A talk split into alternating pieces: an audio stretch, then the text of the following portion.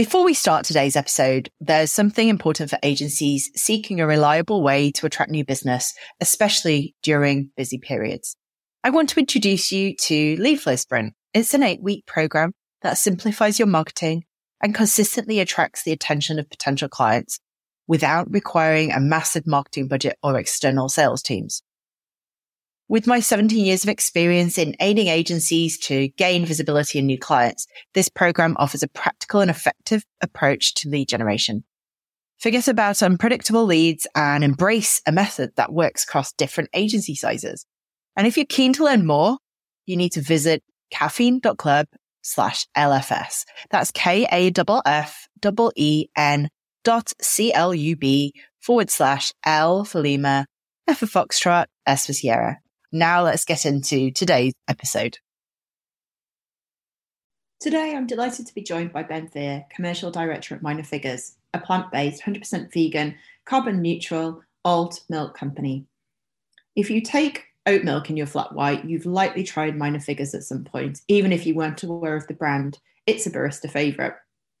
Minor Figures is in a huge growth phase, over doubling its team size in the last 18 months, and it's now available in over 20 countries globally, it's got a fiercely loyal audience, and I'm a big fan, hoping that their great refill stations will make it to my neighbourhood soon. Ben's previous experience spans Mars, Bear Nibbles, Emily's Crisps, and Babby's, which previous podcast guest Tom Hardy worked on the brand redesign of. In short, he's a seasoned challenge brand pro. So without further ado, over to Ben. So, Ben um, at Minor Figures, thank you so much for joining us here today on the Caffeine Podcast. I'm really thrilled to be able to speak to you. Thanks for sparing the time. Uh, thanks so much for having me on. So, I just wanted to run through some uh, questions that we kind of roughly discussed uh, offline about being in an early stage ambitious brand like minor figures and what that means in terms of brand and brand design and the partners that you work with um, but of course we can deviate off from that if other topics come up that you want to chat through. Uh, so just as a kickoff you're a carbon neutral brand and of course this is a growing and much needed trend. I know many of the brand design agencies that um, both my clients and listeners to this podcast are keen to hear how this has affected your choice of suppliers and the agencies that you work with. Can you share anything on how you're you're dealing with this? Absolutely, yeah. So um, you know, coffee is a very emotive and complex subject when it comes to sustainability, carbon neutrality. The, you, there are some brilliant brands doing work in this space, but also in similar spaces. You know, t- Tony's Chocolonely constantly in the news, and and you know the, the the chocolate supply chain is as equally complex as coffee. Um, minor figures really is is a coffee business. We we don't call ourselves actually a dairy alternative business or, or a or a milk business or a plant alt business. We we really are a coffee business. We started out making cold brew coffee, bringing that to the UK in in uh, 2014, when really at the time the the only iced coffees uh, that you could get in stores were products that were kind of made by big uh, sort of Goliath uh, dairies who wanted to extend their product range, add some flavoring, and add some extra products onto the shelf. And it, it was pretty commoditized and low cost. So, um, so minor figures wanted to bring the the kind of cold brew that you'd find in Tokyo or LA to the UK market with mixed success because our climate perhaps isn't as uh, as uh, good as LA. Um, and it wasn't really until 2017, so a couple of years later, that we changed the range to take dairy out of our of our cold coffee cans and put a dairy alternative in. And that was probably our first nod towards sustainability. And um, it was because our, our founders had changed their own dietary kind of preferences. So yeah, we engineered this oat milk for um, for coffee to complement coffee. Uh, and that's kind of when our business took off in 2017. So since then, we we've been really passionate about sustainability, but perhaps not had the know-how or the the funds to do um, to, to do uh, to realize our vision and do exactly what we wanted. So we became carbon neutral in October last year, 2020. Still feels weird thinking we're in 2021. Where did 2020 go? Um, we became carbon neutral then, which meant we offset absolutely everything. So that's everything from production of the product, the packaging, even calculating the business trips and meetings that members of the team had taken by car, by train, by plane, uh, and offsetting those all the way back to 2018. Wow, impressive. Um, yeah, and so that that plays a really important sort of north star in guiding how we act as a business, and sort of as you alluded to, be it suppliers we work with and making sure that they um, they are like minded, um, and whether that's a packaging company or that's a design agency or a PR agency, uh, we we very much want to work with like minded folk. Um, there's there's a real sort of language and code built into the brand, which is about really rejecting a lot of um, a lot of the kind of category norms uh, that you you would think are the sort of playbook to being a brand in this space. So.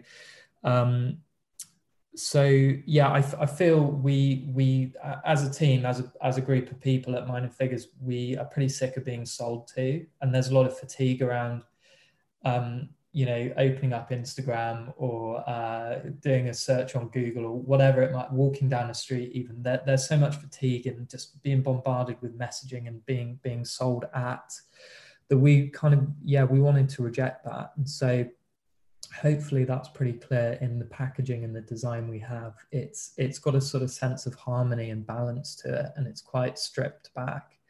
And that's all very intentional. Um, a lot of that's done in house. So we've got two really great designers that sort of steer the the, the business aesthetic. Um, we've got a sort of brilliant brand team. Uh, and and we we work with a chap called Andrew Ray, who's a, who's our illustrator. Um, he's really worth checking out. He's done some wacky stuff from album covers through to well oat milk designs and, and everything in between. But um, is he yeah. the gentleman responsible for? I don't know what she's called. Chick lady, duck lady. Penny. She's called Penny. So okay, um, sorry. so they're, they're, um, all of our packs have a character on them. There is a backstory to the character, which when we don't sort of create films about or write in any great depth about. I have looked. yeah, because, because the brand's a lot about self-interpretation. You know, people yeah. look at those characters and say that looks like me, or you know, I've got a neighbor that looks like Penny, or whatever, and and um, it's built this kind of cult following where we, we're sent pictures every day, but by the by by the probably hundred um, of people uh, posing, looking like the characters, or thinking they're the characters, or uh, people even getting tattoos of the characters. We get a lot of tattoos. I think about twenty a month. Uh, at peak um, of people around the globe. Um, but the other thing that's been really important, as well as that sort of harmony and not um, not wanting to feel like you're being sort of sold to all the time in, in the in the aesthetic of the brand has been has been being very global in its look and feel. So you almost can't place where the brand is from. Some people say to us, "Aren't you that Australian brand?"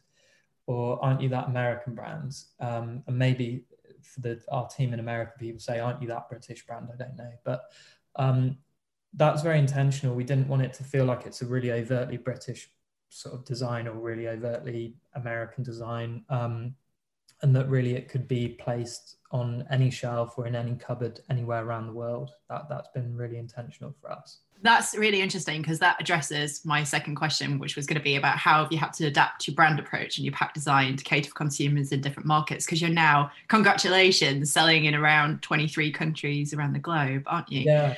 Uh, um, so that sounds like very little is needed to change. Well, I did a check this morning. I think we're in we're in about 27 countries. Whoa! Since we spoke a couple of weeks ago, that's amazing. Yeah. so, um, and really, it comes from all corners as well. So I know that we're really popular in Jamaica, for instance. We we're in a lot of the supermarkets there. Um, we've got a really great business in the Czech Republic, but our main our main markets are the UK, Australia, and the US and then sort of very closely followed by Japan and Canada. So uh, some diverse markets in there. Um, of course, there's all the legal stuff when it comes to pack design of being legally yeah. compliant and having um, la- uh, the different languages that are, are, needed for some of the countries we're, we're sold in on the nutritional panel at the back. That can make it feel a little bit um, functional when you see lots of the same word but kind of written in different languages. Uh, and that's something we've tried to address. Um, but really, I think the front of pack and the design is, is as I said, sort of um, intentionally almost nondescript, and and you know, there's lots of room there for self interpretation, and you can kind of make what you want of the the brand. It's not to everyone's taste, um, and you know, um, you know, I sit on the sales side, so I, I hear feedback from buyers when I first show them the products and, and they see it. And some buyers like to think they're art critics. Um, some uh, just want to see the hard data. You know, how well does it sell? What's it going to do for my stores?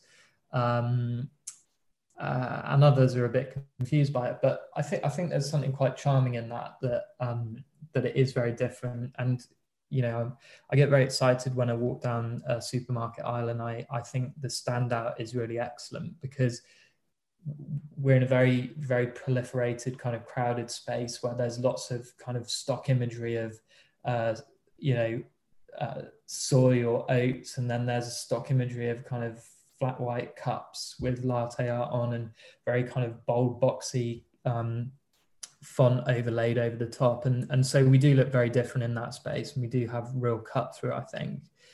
Um, I, I, think um in terms as a alt milk user is that the term? Yeah. Now i mean i use oat milks um more than anything else. And i think what i appreciate about the brands operating in that space is that they haven't stuck to the same i mean a bit different for private label but they haven't stuck to the category norms. So thinking about one of the main oat milks around and just how much type is on that pack and that's how it differentiates itself. Whereas looking at your pack there's really only those two words which is your brand name on the front of pack. Um, yeah. and i just love that uh, it doesn't feel like i'm looking at a shelf of the same stuff. It feels like there really is a division it's easy to identify the brand that is um, you most identify with yeah yeah. So in terms of the, the brand name itself, have you had to change that on pack at any in any country around the world? I know you were saying you're in some non-English speaking countries, or have you stuck yeah. tight to using the um oh my goodness, I've forgotten the word. What are we? Roman script? Oh dear. Yeah, the the, uh, the the the whole brand lockup is kind of the same everywhere you go for yeah. us. So um so Penny on the oat milk, Penny Penny the character sort of drinking her her cup of coffee um, uh, the the stretched out Arial font um, logo, and then just the very simple two colorways on the pack um, is the same everywhere. Uh, the this everyone always asks me two questions. One is um, what's the thing about ducks? Why is there a duck on every pack? And the, the other is what's the, the brand name all about? Minor figures. Um, I don't have a proper answer to, to both of those questions, unfortunately. Uh, there's a lot of mystery and uh, and um, uh, intrigue around around uh, both of those. And every time I ask uh, the founders, I get a different story. So uh, maybe that's intentional. But I think you know, minor figures is a biggie lyric. Um, oh, really? I haven't even is. spotted that. It is, and the way I sort of interpret the the the brand name is actually that because we call ourselves a coffee business and we've really built our foundation working with coffee shops across the globe, we have a lot of appreciation of that community, and we know that um, to run to open a coffee shop is is really hard work. Um, very few people get rich out of doing that. Um, it's it's really a bit of a calling and it's about a sort of passion for coffee. And we think that if you go through sourcing coffee growing coffee drying coffee shipping it roasting it q grading it making sure it's up to scratch then buying it for your coffee shop which probably looks pretty beautiful and is a very well considered space to then just chuck something in your cup which kind of uh, masks the flavor of that amazing coffee or dulls the flavor of that or al- alters the experience around that that um, that that drinking of coffee would be a disservice. So in mm. that whole process we we see ourselves as the kind of minor figure. We're, we're in the background. It's about putting the coffee first and heightening the experience and complementing the coffee. Mm. um, yeah I'm so thinking Fever, what Fever Tree did for gin a few years yeah, ago. Yeah, exactly, exactly. It's it's really similar. And then in terms of the duck, yeah, if you look out, there there is a duck featured on all of the designs on all of the packs in all of the characters. Um, I, I will do more research as to why, but um, it's there if you if you look closely. Do you know what that reminds me of? I don't know if you ever read Usborne kids books when you were younger, mm. but there was this um, feature which was every, you know for kids who couldn't yet read and weren't as engaged in the reading out aloud to them. There was a duck hidden on every page. Um, yeah. I mean, I've got, I've got, two and a half year old, so I'm going through them all again now, and it just it makes me smile because it just reminds me of that uh, too. Yeah. So. Um, okay, thank you so much for your input on that. And I wasn't actually going to ask why there are so many ducks um, or what the name minor figures means because I think I love what you said before that it's open to interpretation based on mm. you know you looking at it. And I love that there's that kind of mystique in an age where I feel like we're over explained to by brands uh, yeah. about you know who they are, why they exist, and why they're right for us. Um, so one of the, the, next things I wanted to ask was about your team because as you just mentioned, you know, you're now in 27, you said, countries yeah. around the globe at the last count. And of course, that means your team's growing fast. When you joined in October 2019, I know you said you were around 40 people, and now you're well on the way to 100. How has your approach changed to instilling your brand values and remaining on brand? Um, and how has it adapted to such fast team growth? Like, how do you keep that in control internally? Yeah, it's been it's been a, it's been different. I didn't want to say the word hard. It's been different um, in the times of COVID, particularly because um, you know maybe maybe twenty five percent of the workforce have joined in lockdowns, and mm, wow, we've um, we've not met actually a lot of the team, uh, you know, personally face to face only only really um, gone through the the sort of hiring process and the onboarding um, virtually like we're talking now um, and i think that always means for a different dynamic and and look it's always better to to do an induction and in, uh, interview stages in person. And you know I, I think it's um it, it's it's it's changed the landscape and the way of working fundamentally. But one thing that I feel really fortunate about, we we spoke just before about um, about various kind of working startups and and sort of fast growing, fast moving environments. Um, team is kind of everything, and I think um, at Minor Figures, I feel very fortunate. We have um, we have a really eclectic team. Firstly, um, we have our three offices around around the world, so the UK, um, the, out in the US, and in Australia as well. And we've got some really wonderful characters, and everyone is kind of very different. You know, I started my career at Mars, where there was uh, a very certain type of person that worked at Mars, and everyone kind of dressed the same in grey suits and kind of looked the same, and uh, use the same terminology and language and three letter acronyms uh, and um, cringing yeah but when you when you get that very insular inward looking culture like that where everybody is the same um, you know i think it really stifles creativity and it stifles innovation. And i think that a lot of minor figures um, you know innovation comes because of our flat structure. It can kind of come from anyone you know so we have uh, we have a really great team of um, territory development managers, or other people might know that term as field sales executives, uh, spread across the UK, and um, that's not the most senior role in our business, but you know some of those folks have come up with some of the best ideas in our business. So um, that's kind of what I really love about the team. It's eclecticness and it's um, it, it's very different. Um, the, because of the flat structure, I guess there's no kind of very clearly defined culture. There's no sort of brand book. There is an employee handbook, of course, for sort of HR matters and what the process is if you if you need uh, need to book some annual leave or, or whatever. Um, but yeah, much like the brand's output of it, it, it being very open to self interpretation, in, in internally that's the case as well. So you know um, we're our, our London office is in Walthamstow. It's, it's kind of East London. Uh, we're next to some really great businesses and breweries and uh, other startups. And it feels like a really energetic and exciting place to be at the moment. Um, mm-hmm. So, yeah, yeah it, it, tough in the times of COVID, but um, but exciting as we're growing and adding to the team. That it it's very eclectic and very outward looking and and, and really um, yeah internally very open to self interpretation.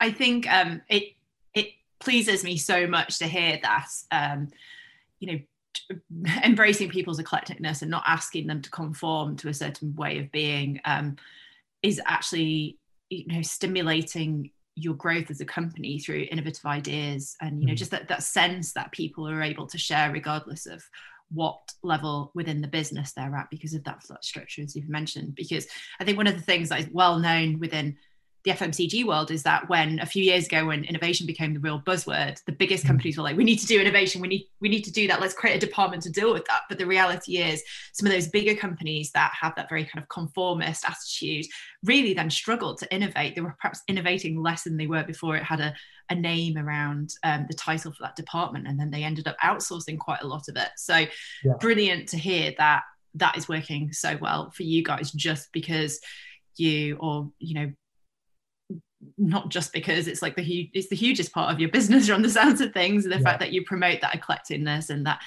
um the fact that everybody um interprets life and their attitude towards um their passion differently and yeah so brilliant to know that that's working for you guys yeah i think i think um one of the really great um sort of brands i, I was fortunate enough to work um, at was was Bear, the kids fruit snack mm-hmm. brand and um, our approach to hiring there was was really um, what I would call quite safe. So it felt very similar to sort of Mars in that sense that we would have a very clear sort of uh, list of the sort of people we wanted to hire. They had to have a first class degree.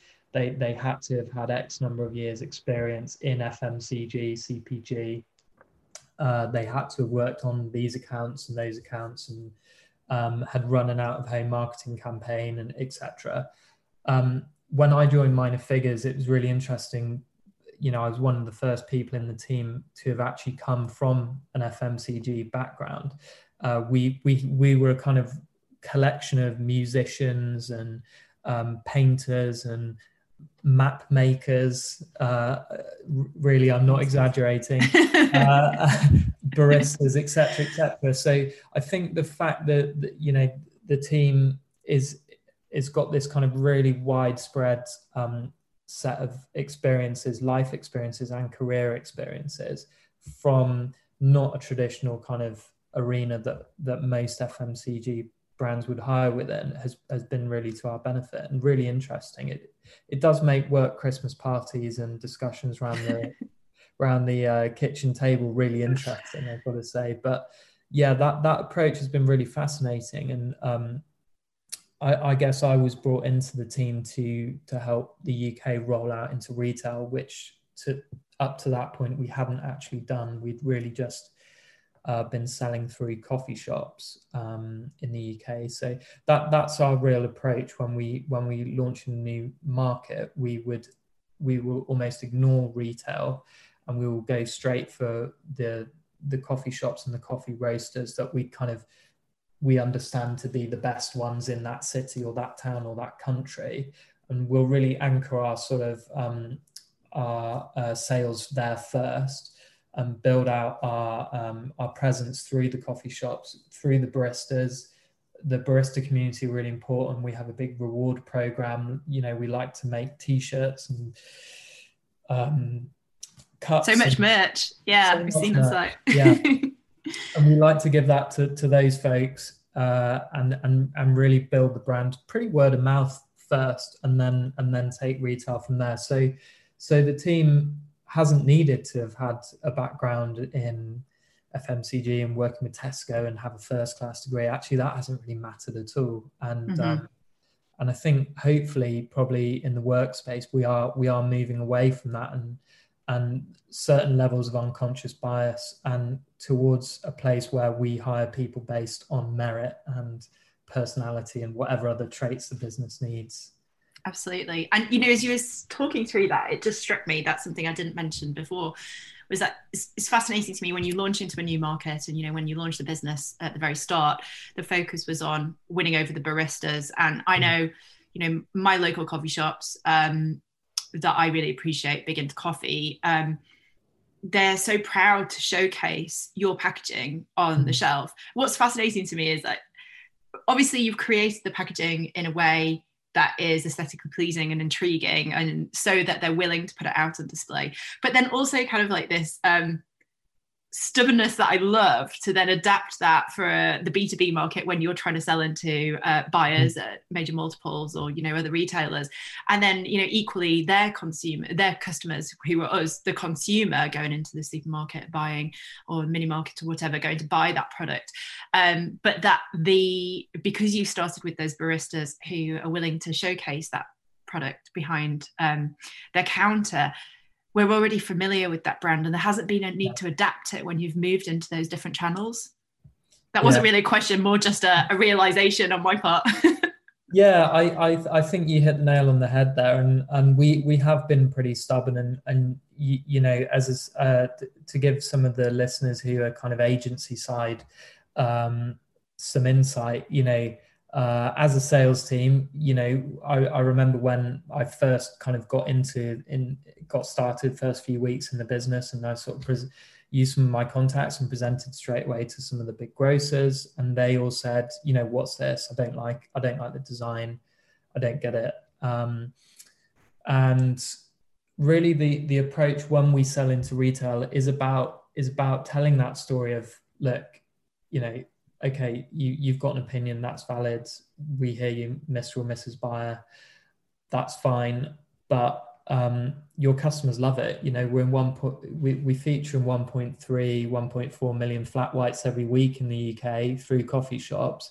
Those people love our product. They go back week after week to buy it from, from their local coffee shop. So, you know, if if the sales cycle then stops when they do their weekly shop in the evening or online or you know down at the sort of local convenience store you're missing sales. And um, it you know it's it's taken really building case studies to um, to get there. And we we were really fortunate to be backed by Morrison's and Waitrose um, in the last year um, who've got that who who get that who who understand that you know that the biggest USP in dairy alternatives is is is you know does this product work in a hot drink? That's really important to the consumer. So we've been able to tell that story. But the, the as a salesperson, the sort of easy route would be to sort of ask the designers to totally redesign the brand and you know make it more obvious and more hate to use the word salesy and uh,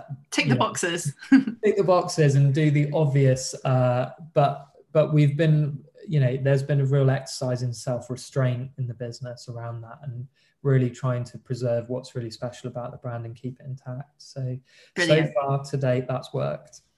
And it's brilliant to hear you as the commercial director um, you know respecting that and rolling with it rather than trying to fight the change. Yeah. Um, and i think probably you know in past businesses when i was younger i would have been really adamant that you know we've got to change it we've got to do this. You know the buyers have fed this back but you know buyers come and go. They they they tend to stay in a role for sort of 9 to 18 months. Um, lots of them aren't actually category experts over what they're buying. Some are some are super passionate about it but you know ultimately the buyer of i don't know toilet rolls or something might might not be passionate on mm-hmm. on their category uh, understandably. And so you know because buyers come and go, I think really standing firm and entrenching your position is pretty important when it comes to sort of the aesthetic and the design. Absolutely. Um, so I was going to quickly ask you about something, a new concept, or at least it's new to me. I haven't seen many mm. of them around. I really love the refill stations that you started using and the old school glass milk bottles that you offer to customers via, you know, the merch part of your website and I guess in those stores that feature a refill station. Um, do you see this as a primary area of growth moving forwards rather than packaged goods? And who initiated this idea? I, I originally put down in-house or agency, but I'm understanding now it was most likely to be in-house. It was in-house. Um, it it was um, it, it, was one of the folks actually in the sales team who who uh, who kind of heads up our sort of coffee side of our business, so dealing with the coffee shops. Um, it's uh, it's, it's been a kind of in beta mode. We've been testing it for months and months uh, before we properly announced it with a couple of London package free stores. Um, I think you know back to what we said earlier on in the conversation around being carbon neutral and sustainability being very important, sort of on a personal level and a business level. Um, we are really conscious that although lots of local authorities will recycle a Tetra Pak carton, the sort of carton you might get your orange juice in, um, lots don't recycle it, and actually it's very complex to to process um, that as a as a piece of um, material. So that's something we're quite uncomfortable about, but we know that convenience is important to shoppers, and we know that um, you know. Uh, the sort of touch points of, of, products being readily available is is is also really important. So unfortunately we have to continue to play in that space with our with our current carton with penny on the front. Um, but we wanted to look at how we could sort of innovate around that. And this just felt kind of obvious for us. Um, in Australia, particularly, and in New Zealand, um, sort of milk on tap, particularly in coffee shops, is, is a really, really widespread. It's not, it's not probably come here yet. There's a brand doing it called Juggler, which is pretty widespread um, out there. Um, and so, yeah, we we sort of looked at what we could do and where we could place this. And and package free stores, there's there's a couple of hundred in the UK now. They seem seem to be really really popular. Uh, a couple came to us uh, as we were sort of noodling through this concept and um, and we started um, we started testing in September. So it's basically it's um, a big ugly albatross of a white sort of fridge with it's called a pergola. Um, and uh, within within that it has a door. You open the door on the front, and then you slot in our our um, our box of oat milk, uh, and then customers can go up with any any sort of bottle they have um, and fill up um, fill your own, bring your own kind of concept, uh, and then they're charged in those stores by weight or by volume. Uh, so yeah, we've got um, we've got 91 stations now around the UK, which is um, growing really fast. We've got a big waiting list actually, and um, believe we've saved we've saved about 30 33,000 Tetra Paks today um, from entering um, the supply chain it's very it's a it's a fun experience as well kind of filling up your own bottle. It's kind of a bit unexpected um, because a lot of these stores tend to sell dry goods like sort of spices and beans and flour yeah, yeah. Um, so it's quite fun um, as well. And it it's as a salesperson it's it's a it's a great immovable piece of point of sale with our brand name and our logo on it which is um, is is great the feedback from customers has been really brilliant as well. So it's how we kind of take that to the next level, and um, we've got some more rollouts coming. And I know that some of the some of the major supermarkets in the UK are, are, um, are already exploring sort of package free aisles, and they're sort of dipping their toe in the water cautiously. So yeah, ho- hopefully we may be able to sort of bring this format to to those um, to those stores as well in the future, but but yeah, it's really exciting for us. It's the first we we're the first brand to do it in in um, plant based dairy alternative. Yeah, and yeah, that that innovation is important. So yeah, in January we we brought out the world's first um, semi skimmed barista oat milk, and then sort of the year before that we brought out the world's first organic barista skim uh, barista oat milk as well. So yeah, kind of we're we're sort of small enough and agile enough and daring enough to kind of give stuff a go and um and and bring stuff to market pretty quick. So yeah. Well, for for what it's worth, I shifted to back to a milkman um yeah. last year when I moved into an area where it was available. I wasn't I was previously in Hackney where it wasn't and uh I love the experience and mm. I love that I'm not chucking more Tetra Paks away or, you know, big plastic cartons or whatever. And I noticed that recently, I can't remember another milk uh, alternative uh, brand, we're working with Milk and More, I think, which I think is the Dairy yeah. Crest part of the Dairy Crest portfolio. And I was just thinking, oh man, I really wish that an alternative milk would start working with my local milkman. I know that the um, challenges around that when it comes to what's normally available as an ambient product to the consumer and then available as a you know personal refill station which i assume is something that needs to go directly into the fridge if you've refilled it yourself in store and it's not been hy- hygienically sealed in a normal environment um, how that works with uh, the milkman. But um, yeah if you can do that for next year's piece of innovation i'll be thrilled. Yeah there's there's some really great um, new brands in in that space actually. Oato i think is the one you're you're referring to might be it. Yeah i can't quite yeah. remember so that's really great. It's it as you say, it's a sort of shorter shelf life. I think it's it's kind of a week or so. I don't know, um, but it, it's it's something around that sort of um, time. And uh, yeah, it's just a lovely experience. It feels really nostalgic to get something in a glass bottle. Oh, man, um, so does. Yeah, it's so yeah. pleasing. And, okay. Um, Sorry. I, I would say we we we sort of take quite quite a, a lot of it, or certainly I do, inspiration from sort of Method and Ecover in the way that they've they've actually really disrupted what's quite a boring aisle in sort of the home aisle with detergents and stuff, and they they they're using sort of ocean plastic um, within their within their packaging. So yeah, I think packaging is a really exciting um, space and opportunity to uh, to innovate, but also to you know it's it's it's it, it's the best kind of piece of marketing because it's it's in the consumer's hand or cupboard or fridge, and it's it can have your brand all over it yeah for many the the pack is complete and the, the pack and the product are completely interchangeable. Um, they can't imagine one without the other. The, the an old boss of mine famously said within our agency you know when somebody thinks of heinz tomato ketchup it's not the ketchup itself it's the the bottle with the keystone shape and the whole lockup and you know that's what tomato ketchup is to the consumer. Um, so completely agree packaging is a a huge opportunity um, to help consumers better connect with your brand, of course, and really just try and push forward those um, things that you'd like to be identified with. So, um, a couple of questions that I ask everybody before we finish off, because I don't want to keep you any longer. What's your favorite favorite business book, or just business resource? Because a few people have backlashed against this recently and don't want to commit to a book.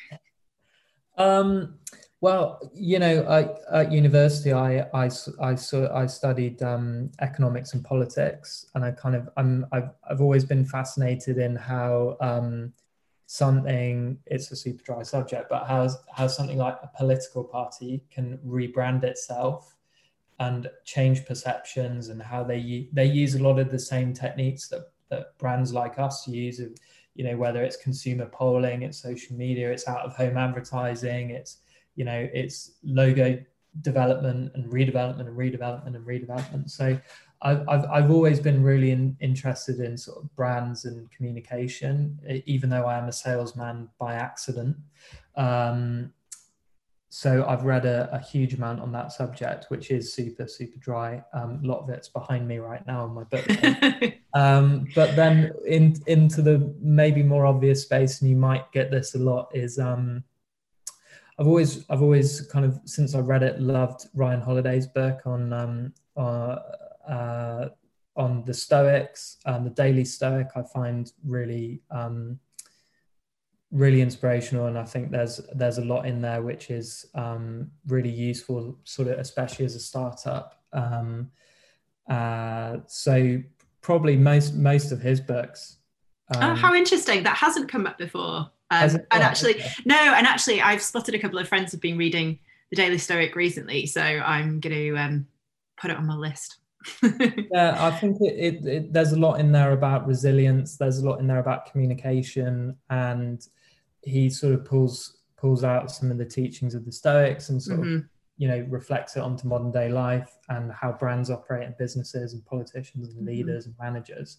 So yeah, I always kind of um, I must be one of his best customers because I always, when somebody new joins our sales team, I always give them one of his, um, particularly around resilience, because you often feel like you're sort of, you know, you're just hitting your head against the wall trying to trying to get in touch with a buyer or a shop or a coffee mm-hmm. shop, never hearing anything back. And it's for me really about thinking up creative ways to sort of uh, do things differently and overcome those uh, those no's or all the silent treatment. Yeah, absolutely. As a um, sales a new business person in a different vertical, I can completely appreciate that, and yet still feel passionate about it, which is weird. Um, but also, that book sounds like one I probably should have read last year rather than this mm. year. It could have done with some more tips on resilience. Then I think. Um, and then finally, who should get in contact with you and when? Um, I don't want to be bombarded by agencies right now. You've got a good setup in house, but is there anybody else you'd um, love to hear from? Yeah, so we, we do do a lot of things in house, but you know, of course, we um, we we go to agencies to work on things like point of sale, and we've we've just done our second out of home campaign. We work directly with some of the media suppliers in that sense, but we also uh, worked with agencies as well. Um, online and uh, and kind of our e-com platforms since since COVID have become a really important channel for us. And again, advertising through those is is become really important to us. But um, probably like most of your guests, I I love seeing new stuff, new work, and um, I'm really interested to understand um, yeah what new stuff is coming through and what new stuff is out there so although uh, you know I am a sales guy, I do hate being sold to. But if you want to strike up a conversation, I'm all ears, and I'd love to sort of hear from you. So LinkedIn is probably the best way of getting in touch. Um, and the the other ways, you know, through our website, there's a there's a general inbox. Stuff will filter through to me pretty quickly, and also um, a lot of people seem to just Instagram message us, which is cool as well. So loads of ways to speak to us. Um, we're a really friendly bunch. We are super busy, but we will always get back to you and we love to hear about new stuff. Great. Amazing. Well, thank you so, so much for all your time today, Ben. I really appreciate it. And uh, I know you're extremely busy. Um, so, it, yeah, it means a lot that you've taken the time to come in here and talk us through what's going on for you guys at Minor Figures. Thanks very much. Thanks very much. Cheers. Just before we wrap up, I want to touch on a crucial opportunity for your agency's growth. As a creative agency, your primary focus should be on delivering exceptional work, not getting bogged down in sales and marketing. And that's where Lead Flow Sprint comes in. It's an eight week program designed to streamline your lead generation process, bringing in a steady flow of potential clients to you. No more struggling with the ups and downs of trying to gain the attention of new business. Our program includes hands-on support, including direct input on your copywriting, ensuring a bespoke approach to your lead generation needs.